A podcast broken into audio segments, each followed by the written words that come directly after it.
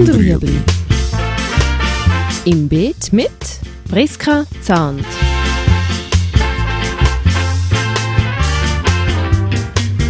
Fragen rund ums urbane Gärtnern auf Balkonien.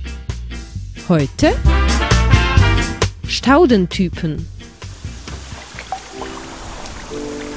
Und man muss vielleicht das schnell unterteilen. Es gibt einjährige Pflanzen, die sind ein Jahr da und nachher sind sie fertig. Und dann gibt es zweijährige Pflanzen, die sind zwei Jahre da. Meistens tun dann die im ersten Jahr Laub ausbilden und im zweiten Jahr machen sie Blüten und nachher sind sie fertig. Und dann gibt es mehrjährige Pflanzen, das sind dann die Studen. Und die bleiben eigentlich ewig, bis von der Schnecke gefressen werden oder verfaulen oder vertrocknet. Aber die sind wirklich eigentlich sehr dauerhaft. Und unter den Studen gibt es dann noch den Unterschied von denen, die einfach sommergrün sind. Das heißt, im Frühling fängt die an wachsen, macht das ganze Wachstum bis zum Herbst. Hat blüht, hat gewachsen und nachher zieht sie wieder ein. Das heißt, sie tut ihre Säfte zurückziehen in die Wurzeln.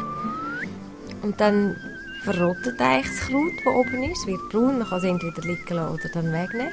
Und dann gibt es die wintergrünen Studen, die bleiben einfach über den Winter eigentlich grün.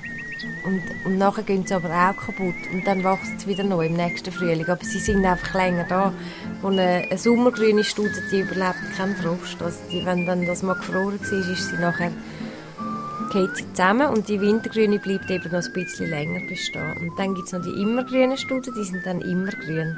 Wie das schon so, also genau, wie es schon sagt.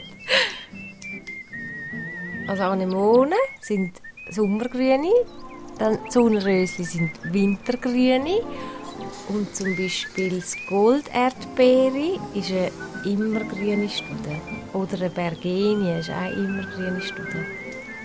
Aber da gibt es auch sehr viel. Müsste man sich dann ein schlau machen, dass man vielleicht von allem ein etwas hat. Und auch im Winter noch ein bisschen grün im Topf hat.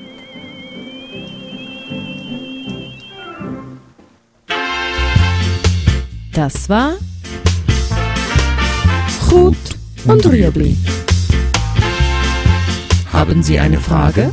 Schreiben Sie uns auf beet.stadtfilter.ch.